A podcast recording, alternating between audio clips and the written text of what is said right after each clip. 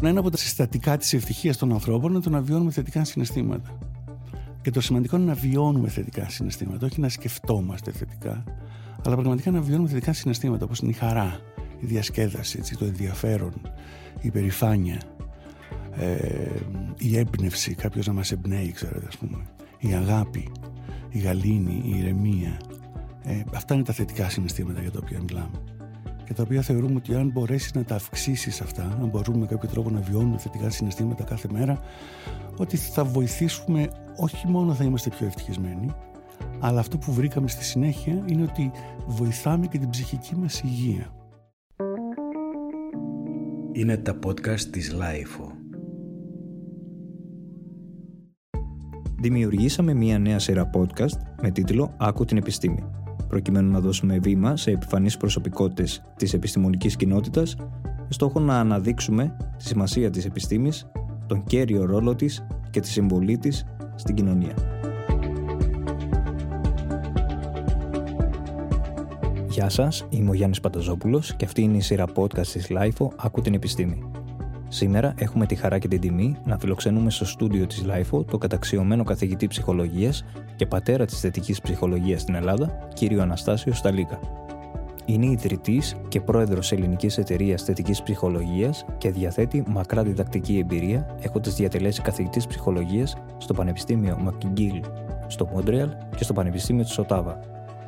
Από το 1998 εργάζεται ως καθηγητής ψυχολογίας στο Πάντιο Πανεπιστήμιο στα ερευνητικά του ενδιαφέροντα συμπεριλαμβάνονται θέματα κλινικής, συμβουλευτικής, οργανωτικής και οικονομικής ψυχολογίας, ενώ ειδικεύεται σε ζητήματα μεθοδολογίας, έρευνας και στατιστικής. Έχει δημοσιεύσει μεγάλο αριθμό πρωτότυπων επιστημονικών εργασιών σε διεθνή και πανελλήνια συνεδρία, αλλά και περιοδικά. Είναι συγγραφέας επιστημονικών βιβλίων με επίκεντρο την κλινική και συμβουλευτική ψυχολογία. Κύριε Σταλίκα, ευχαριστούμε πολύ για την αποδοχή της πρόσκλησης να είστε εδώ μαζί μας στο στούντιο της LIFO. Σας ευχαριστώ πολύ. Χαρά μου και τιμή μου να είμαι μαζί σας. Ευχαριστούμε. Ήθελα να ξεκινήσω με το εξής. Τι είναι η θετική ψυχολογία και ποιες είναι οι διαφορές με την κλασική ψυχολογία; Ευχαριστώ πολύ για την ερώτηση. Πολύ καλή ερώτηση, γιατί πολλοί κόσμος έχει αυτή την απορία. Ξέρεις, και, και προχτές μάλιστα μιλούσα κάπου και άκουσα κάποιους ανθρώπους να λένε Μου λείπει ρε παιδί μου λίγο θετική ψυχολογία. Δεν έχω καθόλου θετική ψυχολογία. Και λίγο σηκώθηκε η τρίχα μου, γιατί ξέρεις, η θετική ψυχολογία δεν είναι σαπούνι, δεν είναι σοκολάτα, δεν είναι κάτι που έχεις ή δεν έχεις, ας πούμε. Αλλά... Και λέω ναι, πρέπει όντως αυτό λίγο να το διευκρινίσουμε, γιατί δεν είναι πολύ σαφές στον κόσμο τι είναι η θετική ψυχολογία. Ε, η θετική ψυχολογία είναι εκείνος ο κλάδος της ψυχολογίας. Είναι ένας κλάδος λοιπόν επιστημονικός που προσπαθεί να καταλάβει πώς εμείς οι άνθρωποι μπορούμε να γίνουμε ευτυχισμένοι που ασχολείται πολύ έτσι, σχεδόν αποκλειστικά θα έλεγα, με ερωτήματα όπως ποια είναι τα στατικά της ευτυχίας, τι σημαίνει ευημερία, τι, ποια είναι εκείνα τα βήματα που χρειάζεται κάποιος άνθρωπος για να νιώσει ευτυχισμένος, ικανοποιημένος, ευχαριστημένος με τη ζωή του κτλ. κτλ. Τώρα, ο όρος θετική ψυχολογία ήταν λίγο, θα έλεγα εγώ, αδόκιμος. Βέβαια, βγήκε στα αγγλικά και βγήκε το positive psychology. Ε, θεωρώ ότι είναι αδόκιμος γιατί υπονοεί ότι η υπόλοιπη ψυχολογία είναι η αρνητική ψυχολογία. Έτσι, άμα είμαστε, άμα είμαστε εμείς positive psychology, αυτή είναι η negative psychology, που δεν είναι ακριβώς έτσι τα πράγματα. Θεωρώ ότι όταν ιδρύθηκε ο κλάδος το 1998, γιατί έχει μόνο 22 χρόνια ύπαρξη, το 22-23 τώρα, ε, το όνομα Positive Psychology βγήκε λίγο σε αντίδραση με το να υποδηλώσει την διαμαρτυρία, αν θέλετε, του κλάδου εκείνη τη, τη στιγμή, ότι πράγματι η ψυχολογία για τα περίπου 200 χρόνια ζωής που έχει, γιατί η μοντέρνα ψυχολογία στα 1900 γκρόσο μόντο έτσι χοντρικά ξεκινάει, ότι είχε δώσει πολύ μεγάλη έμφαση στα πρώτα 200 χρόνια της ύπαρξής της στο παθολογικό, στο άρρωστο, στο προβληματικό, στο, στη, στην πληγή. Και ο στόχος της ψυχολογίας, της εφαρμοσμένης τουλάχιστον ψυχολογίας, ήταν να βοηθήσει τους ανθρώπους να υπουλώσουν τις πληγές τους. Να σταματήσει να πονάει, να αντιμετωπίσει τον ψυχικό πόνο. Και μεταξύ μας και καλά έκανε. Γιατί ήταν πολύ μεγάλο το, το, το, το καθήκον, αν θέλετε, η μεγάλη πρόκληση. Και η εποχή, αν το δείτε, από το 1900 μέχρι το 1998, αυτά τα, αυτή η περίοδος, ήταν μια περίοδος που είχαμε πολλά κοινωνικά, πολιτικά προβλήματα και πολλές ψυχολογικές διαταραχές. Και μεγάλη αύξηση των ψυχικών διαταραχών. Οπότε Καλώς καμωμένα η ψυχολογία ασχολήθηκε τα πρώτα 200 χρόνια της ζωής της με το να προσπαθήσει να θεραπεύσει την ψυχική πληγή και να βοηθήσει τους ανθρώπους να γίνουν καλύτερα. Αλλά κάποια στιγμή είπαμε το 98 ότι ρε παιδί μου το κάνουμε μόνο μονόπατα. Ότι δεν αρκεί μόνο να κάνεις αυτό. Γιατί αυτό που διαπιστώσαμε κακά τα ψέματα, δεν είναι τυχαίο δηλαδή που βγήκε το 98 η θετική ψυχολογία.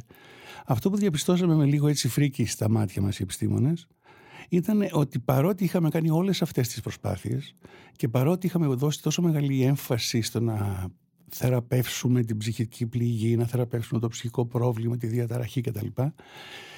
Η, τα ποσοστά άγχους, κατάθλιψης, ε, στρες αυξάνονταν γεωμετρικά. Και κάποια στιγμή είχαμε πει τώρα τι κάνουμε, ας πούμε. Δηλαδή, αφού από τη στιγμή που ψήνε, ήταν λίγο σαν τη λαρνέα ύδρα που λέμε, ξεσκόβει ένα κεφάλι και σου πετάγονται τρία. Και η θετική ψυχολογία ήρθε και λίγο σαν μια εναλλακτική μέθοδος, αυτή που λέει εσύ, αφού δεν δουλεύει τίποτα. Μήπως, άμα ψάξουμε να βρούμε τι είναι αυτό που λειτουργεί, μπορέσουμε να βοηθήσουμε αυτούς που ταλαιπωρούνται. Δεν ξέρω αν το κλαίω σαν, σαν, αν είναι σαφή αυτό που σας λέω.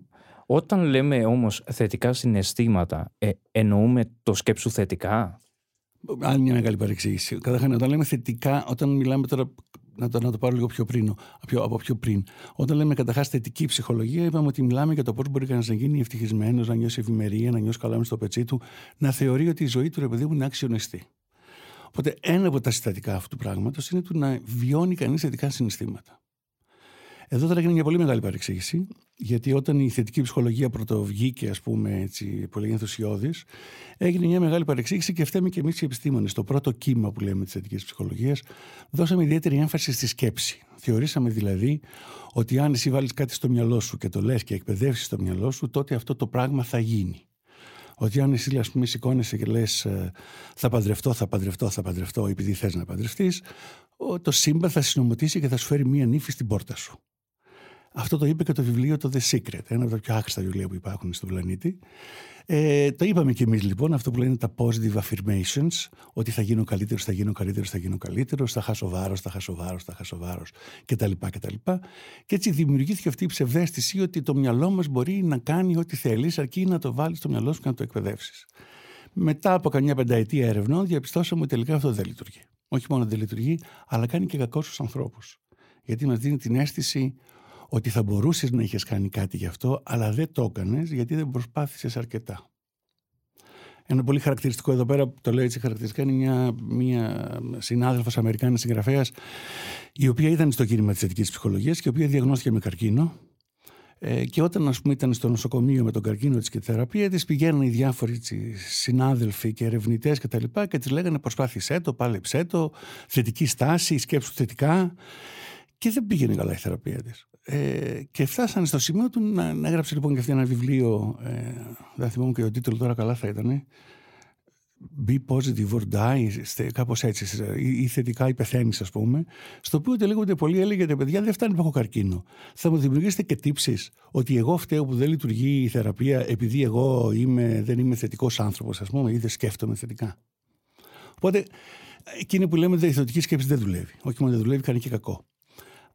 Να μην είμαι αιρετικός όμως. Όταν λέω δεν δουλεύει θετική σκέψη, εννοώ αυτό το πράγμα. Δηλαδή, το να βάζεις το μυαλό σου με το ζόρι να σκέφτεται θετικά, το να έχεις τρακάρει και να λες στο μυαλό σου δεν πειράζει, δεν πειράζει, δεν πειράζει, ή να σε έχουν απολύσει και να λες δεν πειράζει, θα έχω πιο πολύ χρόνο με τα παιδιά μου. Δεν είναι, δεν δουλεύει πραγματικά, γιατί στην ουσία λες ψέματα στον εαυτό σου. Και το να λες ψέματα στον εαυτό σου δεν πείθεται ο εαυτός σου. Αλλά το να κλείσει τα μάτια σου και να σκεφτείς τι ωραία που πέρασες πέρσι ή το καλοκαίρι που ήμασταν λίγο ανοιχτά και ήμασταν ας πούμε στην παραλία και να κλείσει τα ματάκια σου και να πεις τι ωραία που ήταν τότε και να το νοσταλγήσεις και να το θυμηθείς, αυτό είναι η θετική σκέψη. Και γεννά θετικά συναισθήματα. Τώρα για να γυρίσω στην ερώτησή σας που την άπλωσα πολύ. Άρα λοιπόν ένα από τα βασικά συστατικά της ευτυχίας των ανθρώπων είναι το να βιώνουμε θετικά συναισθήματα. Και το σημαντικό είναι να βιώνουμε θετικά συναισθήματα, όχι να σκεφτόμαστε θετικά, αλλά πραγματικά να βιώνουμε θετικά συναισθήματα, όπως είναι η χαρά, η διασκέδαση, έτσι, το ενδιαφέρον, η περηφάνεια, ε, η έμπνευση, κάποιος να μας εμπνέει, ξέρετε, ας πούμε, η αγάπη, η γαλήνη, η ηρεμία. Ε, αυτά είναι τα θετικά συναισθήματα για τα οποία μιλάμε. Και τα οποία θεωρούμε ότι αν μπορέσεις να τα αυξήσεις αυτά, αν μπορούμε με κάποιο τρόπο να βιώνουμε θετικά συναισθήματα κάθε μέρα, ότι θα βοηθήσουμε, όχι μόνο θα είμαστε πιο ευτυχισμένοι, αλλά αυτό που βρήκαμε στη συνέχεια είναι ότι βοηθάμε και την ψυχική μας υγεία υπό μία έννοια, το να βιώνει κανείς θετικά συναισθήματα είναι λίγο σαν τις βιταμίνες του οργανισμού μας. Είναι λίγο σαν το ω3 του οργανισμού μας. Ότι δηλαδή βιώνοντας θετικά συναισθήματα πολλά καλά πράγματα γίνονται και σε επίπεδο ψυχολογικό και ψυχικό αλλά και σε επίπεδο σωματικό, οργανικό. Ε, μια που συζητάμε αυτό, το wellness, το wellness έχουμε δει ότι έχει πάρει μεγάλες διαστάσεις και στο εξωτερικο Ποια είναι η δική σας άποψη; Ναι, ενδιαφέρον. Ξέρετε, λένε ότι είμαι ο πατέρας θετικής ψυχολογίας στην Ελλάδα. Ε, και το να πω κακά πράγματα για θετική ψυχολογία θα ήταν λίγο ερετικό νομίζω ή θα ήταν κόντρα ρόλος, ας πούμε.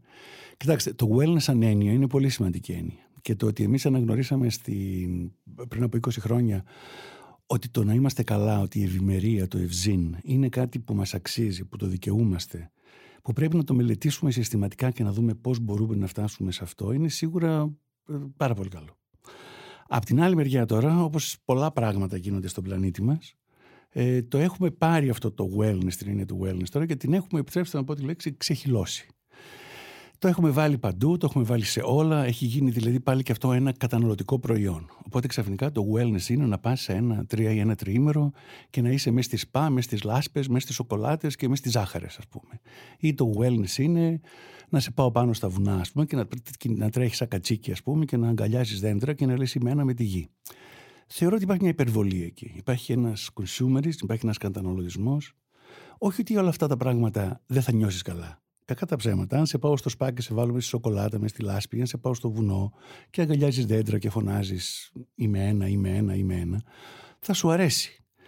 Αυτό που εμείς λέμε είναι ότι δεν πιστεύουμε ότι αυτό ή δεν πιστεύουμε οι, οι έρευνες που έχουμε κάνει, που δεν είναι και πολλές, δεν έχουν δείξει ότι αυτά έχουν ε, long term, ότι έχουν μακροπρόθεσμα αποτελέσματα.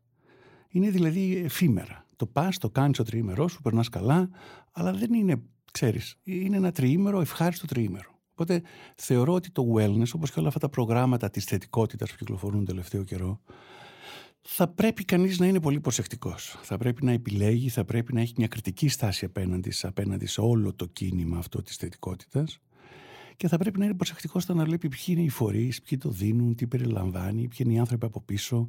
Γιατί πολύ εύκολα μπορούμε να παρασυρθούμε σε ευχάριστα διασκεδαστικά προγράμματα, τα οποία όμως δεν έχουν καμία πραγματικά, αν θέλετε, θεραπευτική αξία. Δεν ξέρω αν τα λέω καλά. Είναι σαν να λέμε, ας πούμε, ότι ρε παιδί μου, ναι, η βιταμίνη D είναι καλή και μετά έρχεται ένας και σου πουλάει ένα προϊόν και σου λέει, εγώ, σοκολάτα με βιταμίνη D και εσύ τρως τη σοκολάτα, αλλά η βιταμίνη D που έχει μέσα είναι τόσο λίγη που δεν έχει αποτελεσματικότητα. Τώρα, αν θες να φας τη σοκολάτα, φάτην. Αλλά μην κοροϊδεύεις τον εαυτό σου ότι το κάνεις για τη βιταμίνη. Έτσι. Το κάνεις γιατί σε αρέσει η σοκολάτα. Έτσι, ναι. Πάμε τώρα στο κομμάτι της ε, πανδημίας. Το αποτύπωμα ε, στην ψυχική υγεία των ανθρώπων ήταν αρνητικό. Διαβάζω, ειδικά για τους μαθητές, τους φοιτητές και τους νέους, ε, σε πρόσφατη έρευνα, οι, οι απαντήσεις ήταν οι εξής στο ερώτημα. Η πανδημία έχει επηρεάσει περισσότερο τη ζωή μου γιατί; Πρώτο, ε, πρώτη απάντηση που δόθηκε ήταν νιώθω κοινωνική Ακολουθεί, μου κλέβει τη νεότητα, χάνω τα πιο διασκεδαστικά χρόνια και επιδρά αρνητικά στην απόδοσή μου. Δεν μπορώ να κάνω νέους φίλους, να διασκεδάσω, επηρεάζει τη σχέση μου με το αντίθετο φίλο. Τι γίνεται με την πανδημία, Ποιο πιστεύετε ότι θα είναι το, το αποτύπωμα; Αχ, ο κακός χαμός. Ε, πολύ καινούριο πράγμα η πανδημία. Δεν το είχαμε ξαναζήσει εμείς η δικιά μας γενιά. Το ανθρώπινο είδος το είχε ξαναζήσει. Το είχε ξαναζήσει σε άλλες εκδοχές. Η, η, η, Ισπανική γρήπη, οι, οι βουβονικέ αυτές, η χολέρα στην αρχαία Αθήνα. Σε άλλες περιόδους έχουν βρεθεί αντίστοιχα πράγματα, ας πούμε. Ε, καινούργιο πράγμα, πολύ αβέβαιο ε, και πολύ κόντρα σε πράγματα που θεωρούσαμε ότι είναι πολύ φυσικά, ότι είναι κερδισμένα, ότι είναι κατακτημένα και ότι κανείς δεν μπορεί να μας τα πάρει. Όπως για παράδειγμα το άγγιγμα, το πλησίασμα, το χάδι. Ή όπως για παράδειγμα το να κοιτάει κανείς το πρόσωπο του άλλου για να χαμογελάμε. Η μη, η μη γλωσσική επικοινωνία που θα λέγαμε έτσι. Ε, ή όπως οι παρέες, η συντροφιά, ε, οι ερωτικές σχέσεις. Ε, όλα αυτά και επειδή ήρθαν και πολύ ξαφνικά στη ζωή μας, μας έχουν βάλει σε μια κατάσταση σοκ. Τώρα, ξέρουμε ότι το ανθρώπινο είδος είναι πολύ, πώς το λένε, πολύ ανθεκτικό και μπορεί και μεταλλάσσεται εύκολα, ίσως καλύτερα και από τον ιό. Οπότε, αν μιλήσουμε σε long term, έτσι, σε μακροπρόθεσμα επίπεδο, θεωρώ ότι το ανθρώπινο είδος θα, θα, θα, θα, θα επιβιώσει, θα εξελιχθεί, θα μεταλλαχτεί. ποια θα είναι αυτή η μετάλλαξη, δεν ξέρουμε. Τι, τι θα μας κάνει εμάς σαν ανθρώπινο είδος. Κάποιοι τώρα οι πιο ακραίοι, ξέρετε, μιλάνε για το τέλος του ανθρώπινου είδους όπως το γνωρίζουμε και την αρχή ενός καινούργιου ανθρώπινου είδους που είναι πιο μεταλλαγμένο, πιο μοναχικό, με πιο, με πιο artificial intelligence, με, με, με, ξέρεις, με τεχνητή νοημοσύνη, ναι, έτσι, με πιο μεγάλα στοιχεία τεχνητής νοημοσύνης, με, με άλλου είδους σχέσεων, με, με, με virtual reality, με άλλους τρόπους επικοινωνίας, με άλλους τρόπους εργασίας, με άλλους τρόπους πληρωμής, με άλλους τρόπους βίωσης αισθητικών συναισθημάτων, σχέσεων κτλ. Λίγο επιστημονική φαντασία θα το λέγαμε, ας πούμε έτσι. Ε, σήμερα πάντως, παρόλα αυτά, δηλαδή αυτό που σας λέω είναι λίγο long term. Τι θα γίνει σε 30 χρόνια, σε 50 χρόνια από τώρα που θα είμαστε, ας πούμε, οι σχέσεις μας, πώς θα πηγαίνουν τα παιδιά μας σχολείο, ή πώς θα, ή πώς θα επικοινωνούμε, ας πούμε, και τα λοιπά, με ποιο τρόπο ας πούμε, θα φλερτάρουμε, θα βρισκόμαστε κτλ. Ε, σήμερα πάντως είναι σοκ. Έχουμε φάει δηλαδή ένα γερό χαστούκι. Έτσι, ο πλανήτης μας έδωσε ένα πολύ γερό χαστούκι. Και κάποιος από εμάς μας έχει ζαλίσει και είμαστε λίγο ζαλισμένοι. Κάποιος από εμάς μας έχει ρίξει το πάτωμα και κάποιος από εμά μας έχει ρίξει τα γόνατα. Θέλω να πω δηλαδή ότι πραγματικά αντιμετωπίζουμε πολλές προκλήσεις. Και φοβάμαι, παρόλο την αισιοδοξία που με χαρακτηρίζει, ότι θα συνεχιστούν οι επιπτώσεις. Γιατί οι επιπτώσεις ακόμη δεν, έχουν, δεν έχουμε δει το σύνολο των ψυχολογικών επιπτώσεων της πανδημίας. Τα λέω τώρα αυτά και από την άλλη σκέφτομαι τι κάνεις τώρα ρε Σταλίκα; Ή γίνεσαι ένας από αυτούς που βγαίνουν στα, στα media και φοβίζουν τον κόσμο. Και είσαι εσύ από αυτούς που λες: Μπορείτε να σταματήσετε να μας φοβίζετε. Μπορείτε να σταματήσετε να βγαίνετε έξω και να λέτε καταστροφή, θάνατο, σοκ, δέος. Και κάνεις ακριβώς το ίδιο πράγμα. Αλλά καταλαβαίνετε τι θέλω να πω ότι ε, το λέω αυτό, το λέω με μια απόσταση, το λέω δεν θέλω να σας το. και το λέω, ξέρετε, παιδιά, δεν θέλω να τρομάξετε, αλλά πρέπει να είμαστε έτοιμοι για κάτι τέτοιο. Και ίσως το να αποδεχτούμε καμιά φορά ότι τα πράγματα αλλάζουν και είναι δύσκολα είναι το πρώτο βήμα για να τα διαχειριστούμε. Ε, οπότε εγώ δεν λέω ότι τα πράγματα είναι τόσο δύσκολα και πανικοβληθείτε και χά, το χάσαμε. Αλλά λέω, παιδιά, καινούργια είναι. Έχουμε αλλάξει πίστα. Ξαφνικά η πίστα άλλαξε. Αυτά που ξέραμε δεν ισχύουν. Πρέπει να μάθουμε γρήγορα ποιες είναι οι καινούργιοι κανόνες οι καινούργιοι κανόνες του παιχνιδιού. Άρα πιστεύετε ότι θα μπουν νέου, νέοι κανόνες στην ήδη, ήδη μπαίνουν. Δηλαδή, ήδη μπαίνουν. Ήδη, δηλαδή, φίλους που ξέρω εγώ και γνωστούς τώρα από αυτό, οι οποίοι ξέρω εγώ δεν έχουν άλλες επαφές, αλλά η μόνη τους σεξουαλική επαφή είναι cyber sex μέσω Tinder ή όταν ακόμη πάνε, πάνε να έχουν κάποιες ερωτικές επαφές, πρέπει να κάνουν ένα rapid test, ας πούμε. Τώρα αυτό είναι μια ολόκληρη πολύ ρομαντική διαδικασία που λες, Αγάπη μου, θέλεις να κάνουμε κάτι. Και λέει, Ναι, έχεις ένα rapid test. Είναι αρνητικό το τεστ, το δικό σου, το δικό σου και το δικό μου. Τι ωραία, πάμε. Οπότε αλλάζει.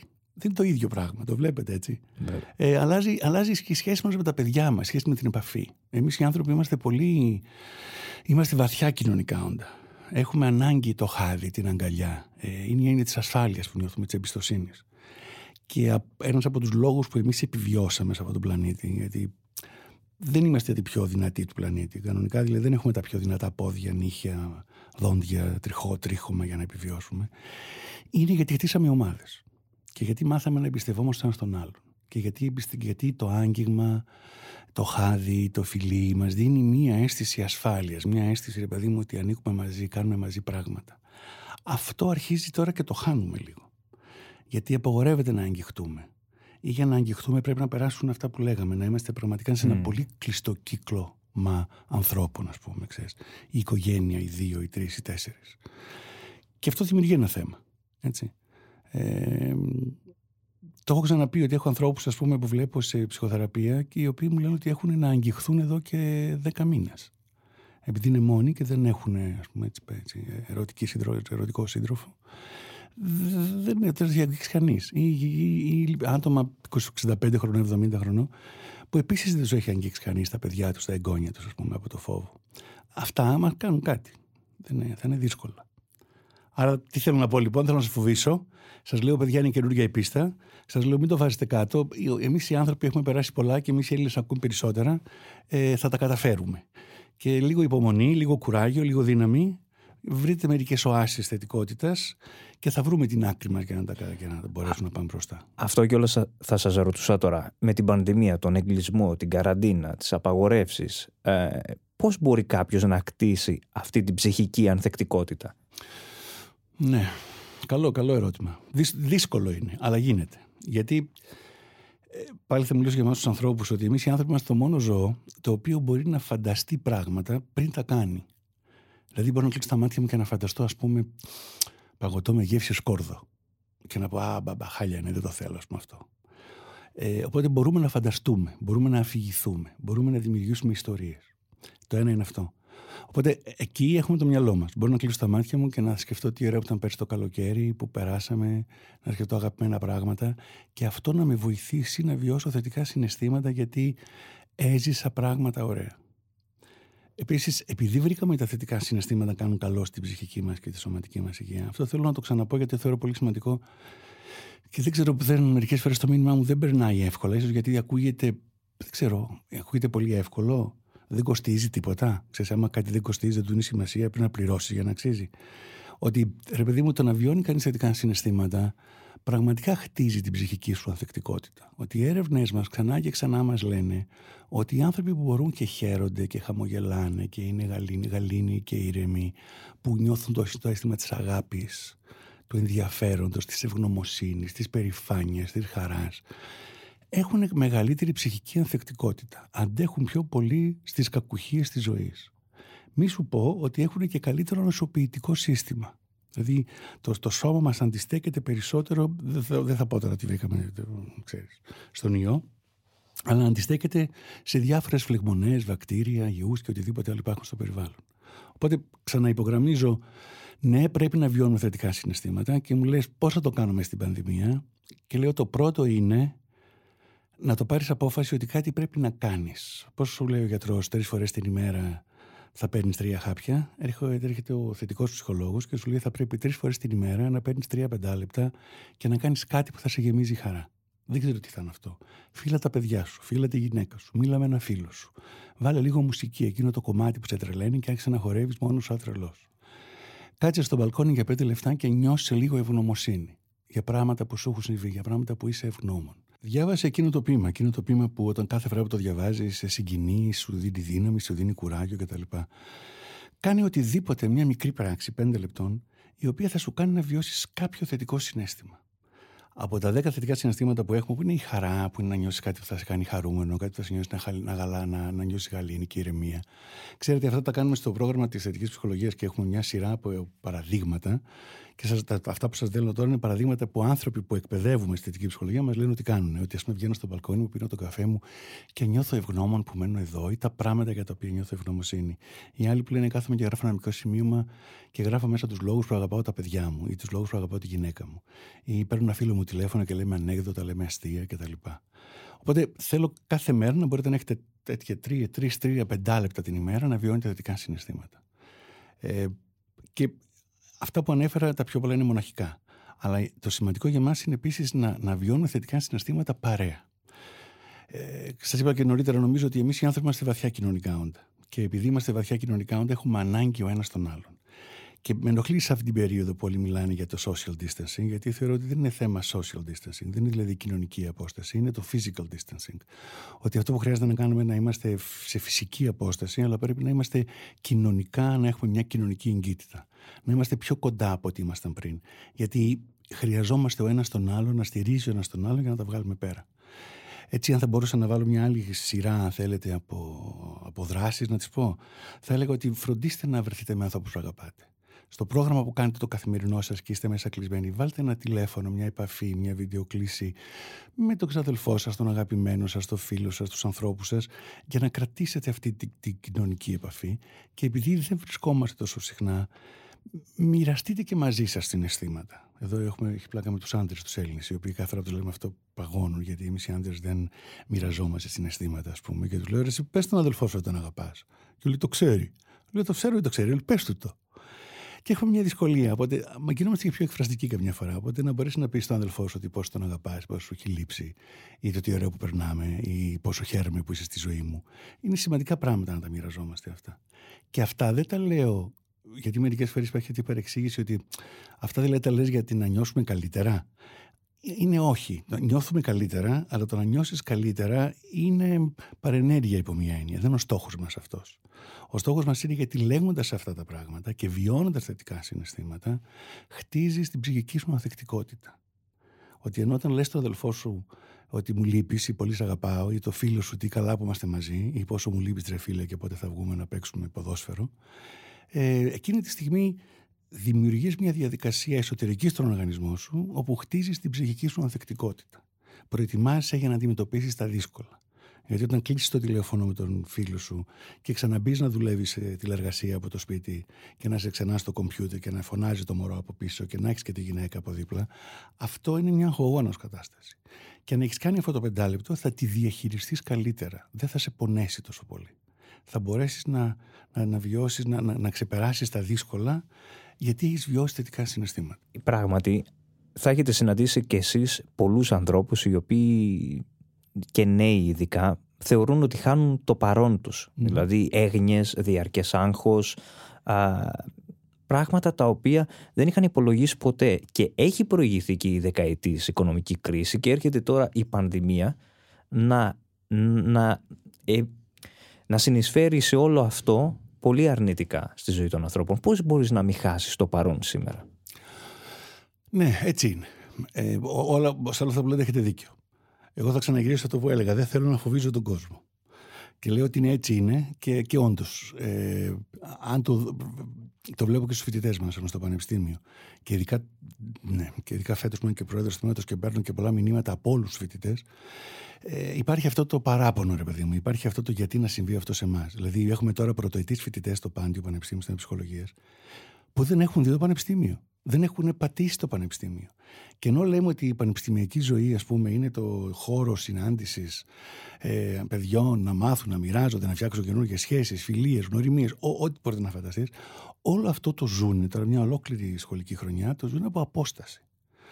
Και είναι πραγματικά τραυματικό. Έχουμε, ας πούμε, στο τελευταίο έτος τα παιδιά από τα δικά μας τη ψυχολογία που κάνουν πρακτική άσκηση και κάνουν την πρακτική άσκηση virtual, ας πούμε, από μακριά. Είναι πραγματικά προκλήσεις. Είναι πραγματικά δυσκολίες. Αυτό που εγώ λέω πάντα, και θα το πω και τώρα, είναι ότι είναι έτσι, είναι, είναι δύσκολα. Σίγουρα κάτι θα μάθουμε από όλα αυτά τα πράγματα. Σίγουρα κάτι υπάρχει και θα είναι, όταν σε πέντε χρόνια από τώρα θα τα λέμε και θα γελάμε και θα έχουμε πάρει κάτι από αυτό. Ε, δεν θα πρέπει αυτά να το μεγαλώσουμε πολύ στο μυαλό μας και στη ζωή μας και να τα κάνουμε, πώς να το πω τώρα, να μην το κάνεις αυτό κορώνα στο κεφάλι σου και να κλαίμε.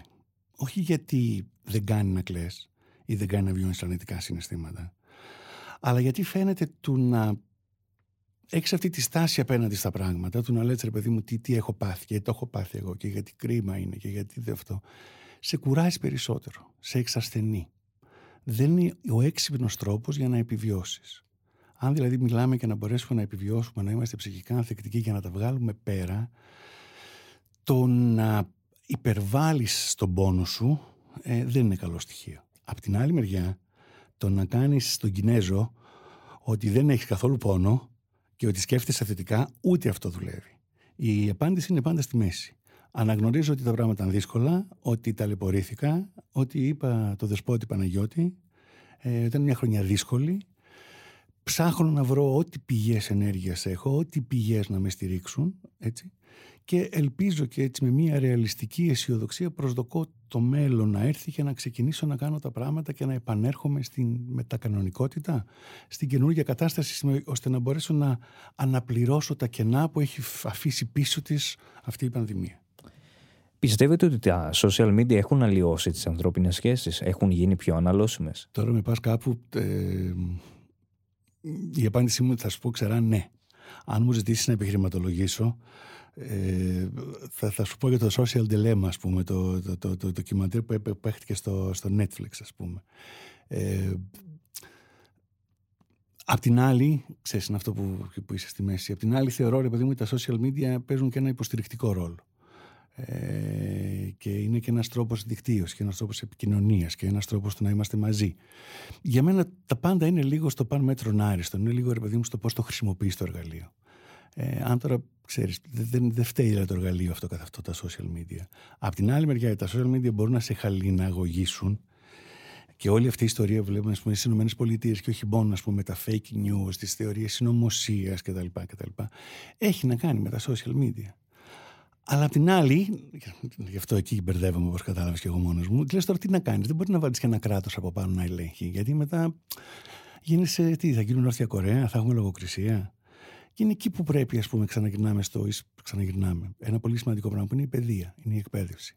Είναι να έχεις σκεπτόμενους πολίτες να, μπορείς, να μπορούν οι άνθρωποι μέσα από το επίπεδο της παιδείας, της εκπαίδευσης που θα έχουν, ρε παιδί μου, να μπορούν να καταλαβαίνουν, να έχουν κριτική σκέψη και γνώση και να παίρνουν τη δική τους απόφαση. Και σαν κοινωνία να δημιουργήσουμε εκείνους τους φορείς, και εδώ έρχεται πάλι η θετική ψυχολογία και μιλάει για εμπιστοσύνη, για κράτος δικαίου, για ευνομία, για το μοίρασμα της ευημερίας, ας πούμε. Γιατί αν, τα, αν μου δώσεις ένα τέτοιο πλαίσιο, τότε τα social media θα παίζουν λιγότερο ρόλο στη ζωή μου και όταν εγώ θα είμαι και πιο σκεπτόμενος πολίτης και ενεργός πολίτης σε μια ευνομούμενη πολιτεία, θα έχουν και λιγότερη επιρροή επάνω μου ή θα μπορώ να έχω μια πιο καλύτερη και κριτική στάση απέναντι σε αυτό που μου λένε στα fake news, να μην τα πιστεύω, να μην τα δίνω και τόσο πολύ μεγάλη σημασία. Ποιος είναι ευτυχισμένος άνθρωπος σήμερα, ε, Καλή ερώτηση. Ξέρετε, η ευτυχία, είναι, η ευτυχία δεν είναι. Ε, μου δίνει καλή πάσα να πω κάτι άλλο, θα σας πω τι δεν είναι η ευτυχία. Σίγουρα ευτυχισμένος δεν είναι αυτός ο οποίος κυνηγάει την ευτυχία. Γιατί όποιος κυνηγάει την ευτυχία, το μόνο που θα καταφέρει θα είναι να είναι ευτυχισμένο. Η ευτυχία πάντα είναι παρενέργεια. Είναι, είναι, είναι ε, πώς το λένε αυτό, είναι παράπλευρη απώλεια που λένε στον πόλεμο. Ποτέ δεν κάνεις κάτι για να γίνεις ευτυχισμένος. Κάνεις κάτι και αυτό που κάνεις, εκείνη τη στιγμή που το κάνεις, πάει έτσι, είναι τέτοιο και το κάνεις με αυτούς τους ανθρώπους και λες, πω ρε, τι ευτυχισμένος που είμαι τώρα. Οπότε η ευτυχία είναι το αποτέλεσμα και ποιος είναι λοιπόν ο ευτυχισμένος άνθρωπος, ποιο είναι, ποιο, ποιο, ποιος είναι ο ευτυχισμένος άνθρωπος. Ο ευτυχισμένος άνθρωπος φαίνεται, δεν είμαστε και σίγουροι στην έρευνά μας, και θα σου το πω μετά αυτό, ναι, ε, φαίνεται να είναι οι άνθρωποι οι οποίοι κάνουν κάτι που το γουστάρουν, που τους αρέσει, που τους γεμίζει ενδιαφέρον, που έχει μια πρόκληση, που δεν είναι ευκολάκι, αλλά έχει μια πρόκληση, αυτό που κάνουν έχει συνέπειες όχι μόνο για αυτούς, αλλά και για κάποιους άλλους, το κοινωνικό σύνολο, την ομάδα, τη γειτονιά, την παρέα, τον πλανήτη. Αλλά αυτό που κάνουμε το συνδέουν με κάτι πιο κοινωνικό, αν θέλετε το κάνουν αρκετά καλά, οπότε παίρνουν ικανοποίηση γιατί κερδίζουν, γιατί τα πάνε καλά, γιατί έχουν νίκες, γιατί γίνεται ωραίο αυτό που φτιάχνουν. Και το φτιάχνουν με ανθρώπους που αγαπάνε και το μοιράζονται. Δεν ξέρω να σας βοηθάω. Οπότε, μια συνταγή είναι ότι ξέρετε, αν θέλετε να είστε ευτυχισμένοι. Και επίσης, όταν το κάνουν όλο αυτό το πράγμα, δεν λένε, παιδιά, γουστάρετε να γίνουμε ευτυχισμένοι. Λέω να κάνουμε αυτό με αυτόν τον τρόπο για να γίνουμε ευτυχισμένοι. Όχι. Ξεκινάνε και λένε, ρε, εσύ κάνουμε αυτό και αρχίζουν και δουλεύουν σε κάτι το οποίο τους αρέσει, το οποίο είναι για προσωπικό ενδιαφέρον και το οποίο εξελίσσεται, μεγαλώνει, δυναμώνει και γινόμαστε μια ομάδα που το κάνουμε παρέα, το γουστάρουμε μαζί, υποστηρίζουμε ένα τον άλλον, έχουμε τις επιτυχίες μας. Αυτό που κάνουμε έχει ένα κοινωνικό αντίκτυπο ή τουλάχιστον έτσι νομίζουμε ή θεωρούμε. Μικρό, δεν χρειάζεται να σώσουμε τον κόσμο. Και καθώς τα κάνουμε λοιπόν αυτά τα πράγματα με αυτή την παρέα και τα πάμε και καλά και χαιρόμαστε και βιώνουμε θετικά συναισθήματα, τότε ξαφνικά λέμε αυτό είναι μια πολύ ευτυχισμένη στιγμή μας. Αυτό που σας περιγράφω τώρα είναι αποτελέσματα έρευνας που πάμε στον κόσμο και του λέμε θυμίσου μια ευτυχισμένη σου στιγμή και μας λένε «Α, να, τότε». Η μια ευτυχισμένη σου περίοδο, ας πούμε. Και μας λένε «Να, τότε». Και λέω «Πες μας τι γινόταν τότε». Και όλοι οι άνθρωποι μας περιγράφουν αυτό το πράγμα. Κάτι κάναν μαζί με άλλους ανθρώπους που είχε νόημα για αυτού, ήταν σημαντικό για αυτού και ήταν σημαντικό για αυτούς όχι γιατί μόνο ας πούμε βγάζαν λεφτά, αλλά γιατί βοηθούσαν και παιδάκια, γιατί ήταν καλό για το περιβάλλον, γιατί ξέρεις, είχε και μια συνέπεια κοινωνική ρε παιδί μου κτλ. Και, και καθώς το κάναν αυτό το πράγμα, το γουστάραν και περνούσαν πάρα πολύ καλά. Ε, οπότε αυτό κάνουν οι ευτυχισμένοι. Αυτό, αυτό είναι ποιος είναι ευτυχισμένος άνθρωπος. Οπότε σήμερα αυτός ποιος δεν είναι ευτυχισμένος, δεν είναι ευτυχισμένοι αυτοί που κυνηγάνε τη φήμη, το να κυνηγάς, το να γίνεις διάσημος και να έχεις φήμη φαίνεται ότι σε οδηγεί σε απογοήτευση και δυστυχία. Ακόμη και όταν είσαι πολύ καλός, επειδή δεν είσαι τόσο γνωστός όσο θα ήθελες, δεν είσαι ποτέ ικανοποιημένος με αυτό που έχεις φτιάξει. Η ομορφιά δεν φέρνει την ευτυχία, ε, γιατί μας δημιουργεί πολύ μεγάλες προσδοκίες και επειδή η ομορφιά με το χρόνο φεύγει, ζούμε μεγαλύτερο χρόνο απογοητευμένοι για την ομορφιά μας που δεν έχουμε ή που χάσαμε. Τα χρήματα, τα οποία και αυτά δεν φέρνουν την ευτυχία, και θα, φέρουν μια, θα κάνουν μια προσωμείωση της ευτυχίας. Η αλήθεια είναι ότι τα λεφτά, ένα ποσό χρημάτων, μας κάνει να μην ανησυχούμε για, την, για τα καθημερινά. Οπότε το να μην ανησυχείτε καθημερινά είναι πολύ μεγάλη ανακούφιση.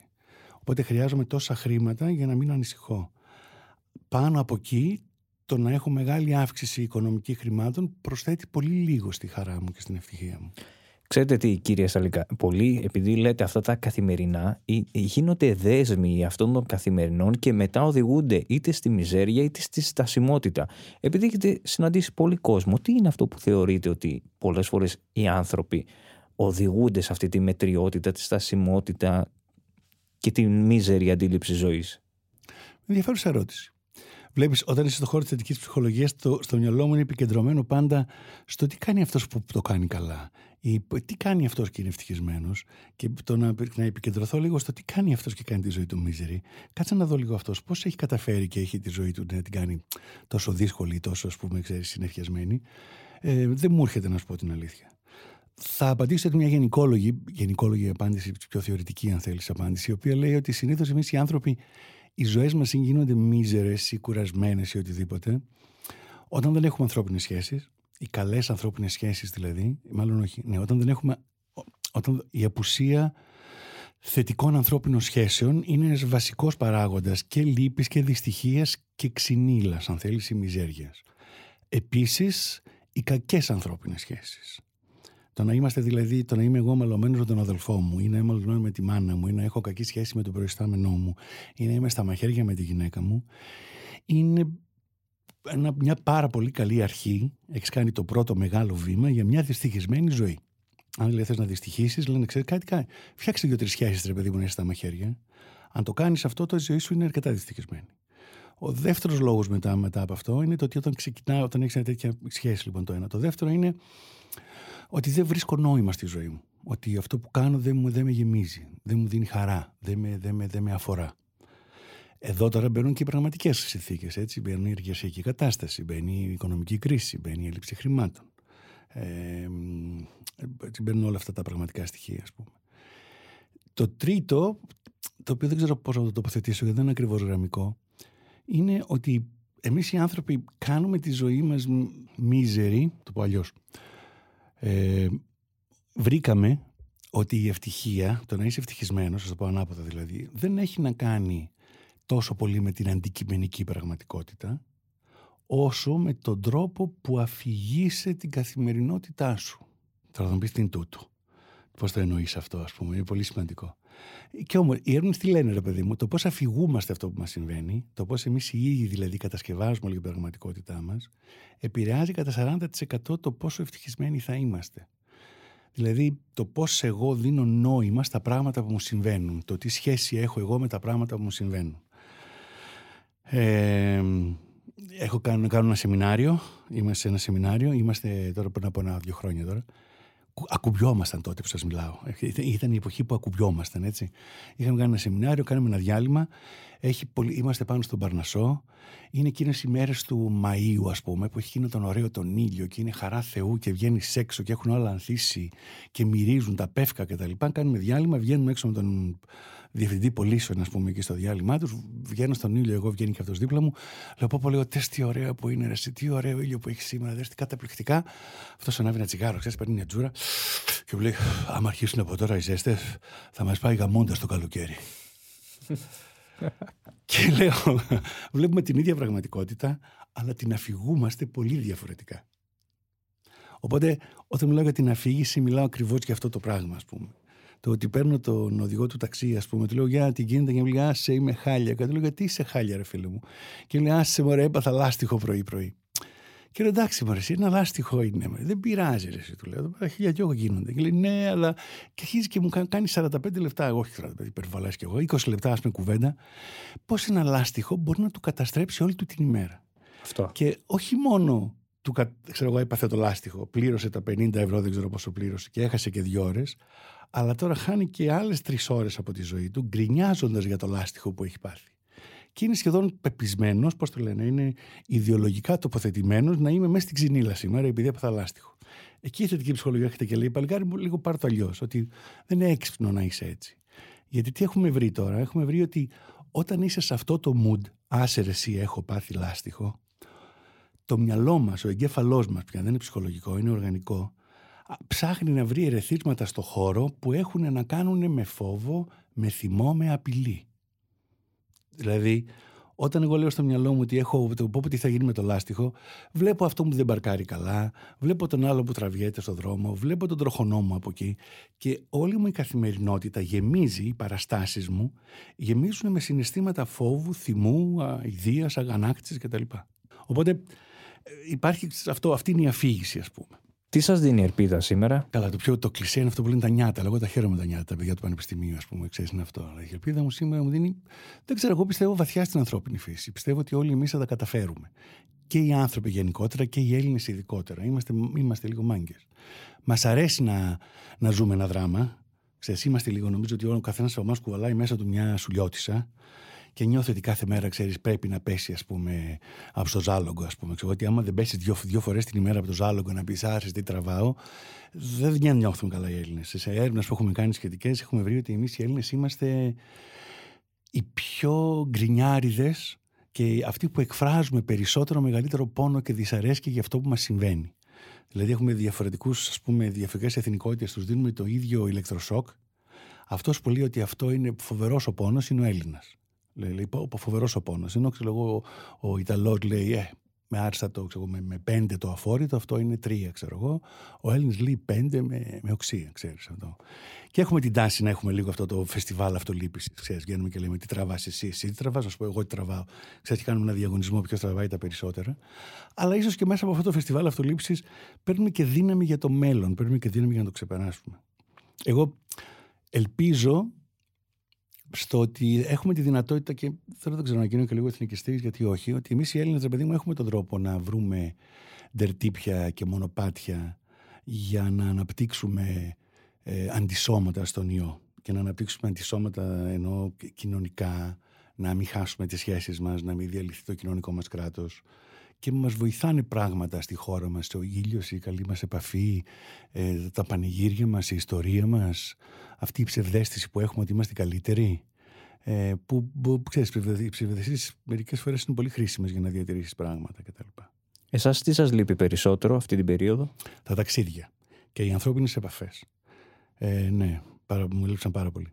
Αλλά ακόμη, ακόμη να σου πω ότι κάπου, κάπου με πιάνει και είναι και πολύ ανθρώπινο. Δηλαδή, καμιά φορά προχθέ ήταν να κάνω μια ομιλία και λέω: Παιδιά, σήμερα να μιλήσω για θετικότητα.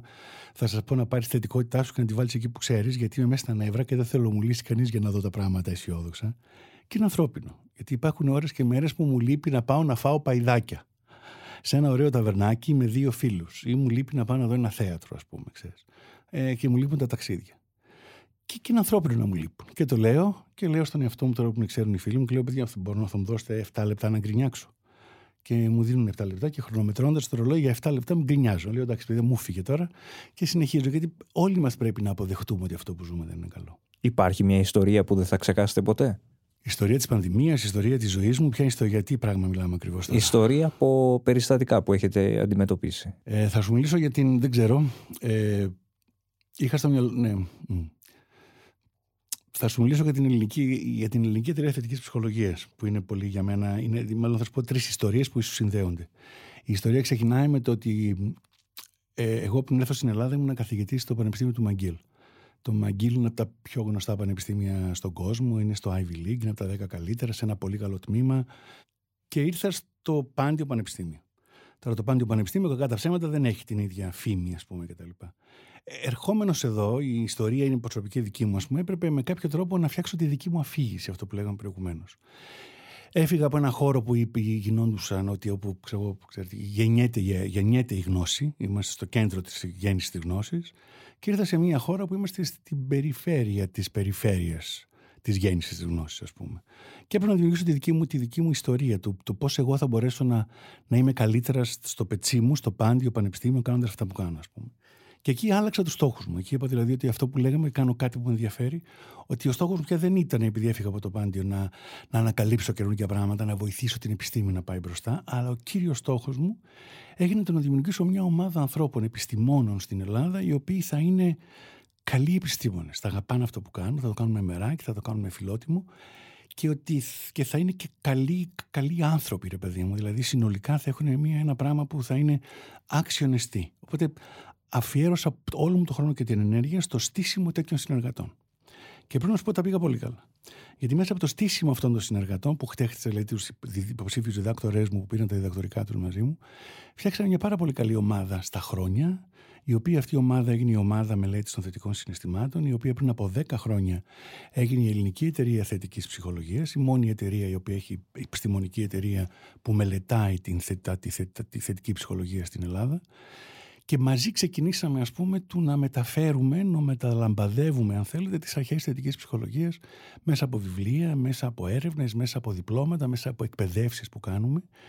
Και φέτος κλείσαμε 10 χρόνια. Ε, βέβαια το, το κλείσαμε 10 χρόνια το 2010 και επειδή όπως είπαμε το 2010 είναι ένας χαμένος χρόνος, εμείς αποφασίσαμε ότι θα συνεχίσουμε τους εορτασμούς της δεκαετίας μας και το, 2022, το 2021. Οπότε συνεχίζουμε να έχουμε τη δεκαετία μας.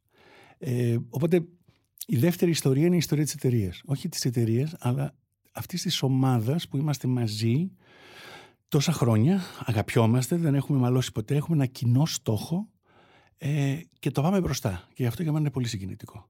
Είναι σπάνιο, μου αρέσει πολύ και είναι πολύ σημαντικό και για μας. Κάνουμε κάτι που ενδιαφέρει εμάς και κάνουμε και κάτι που έχει ένα κοινωνικό αντίκτυπο. Το δεύτερο είναι αυτό. Το τρίτο που θέλω να σου πω που με έχει σημαδέψει πολύ είναι, δεν ξέρω τώρα, είναι μια ιστορία πιο μια ιστορία που τη λέω μερικές φορές στα σεμινάρια μου, στις εκπαιδεύσεις μου. Μιας κυρίας που συμμετείχε σε ένα ερευνητικό πρόγραμμα που τρέχαμε.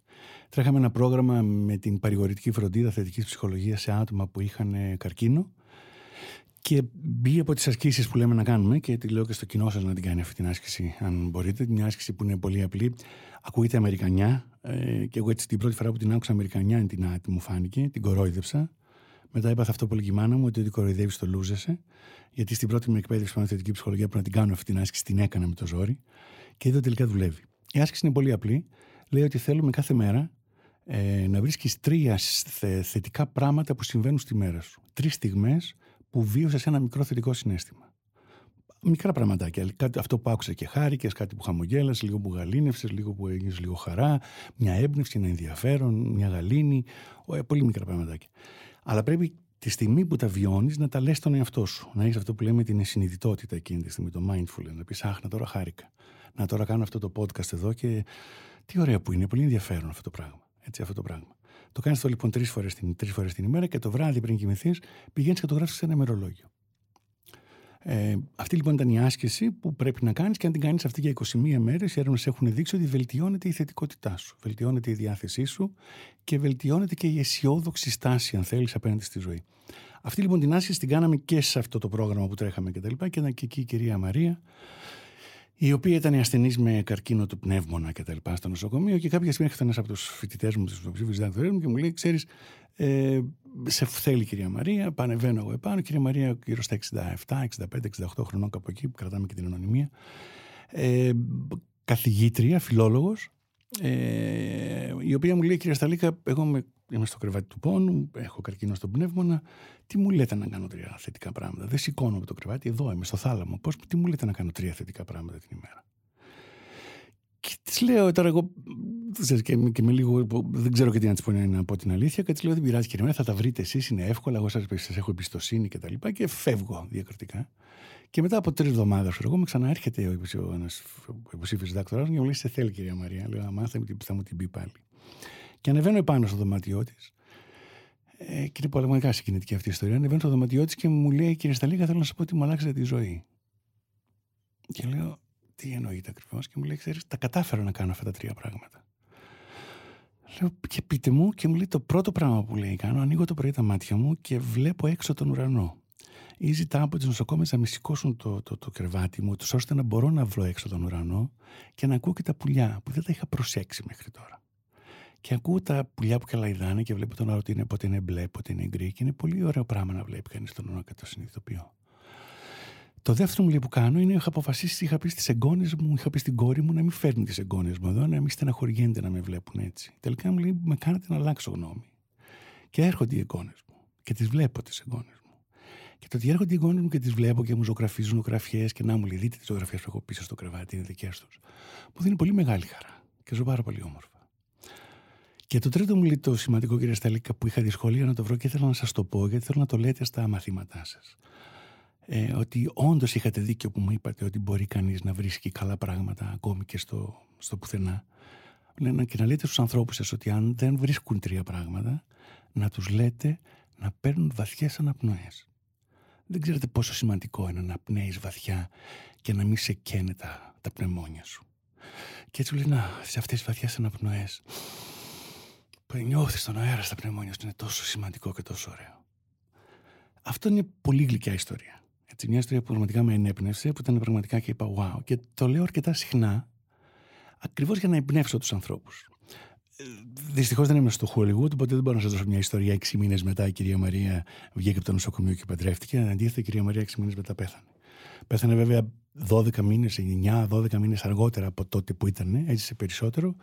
Έφυγε καλύτερα, έφυγε μεγαλύτερο dignity που λέμε, μεγαλύτερη έτσι, αξιοπρέπεια.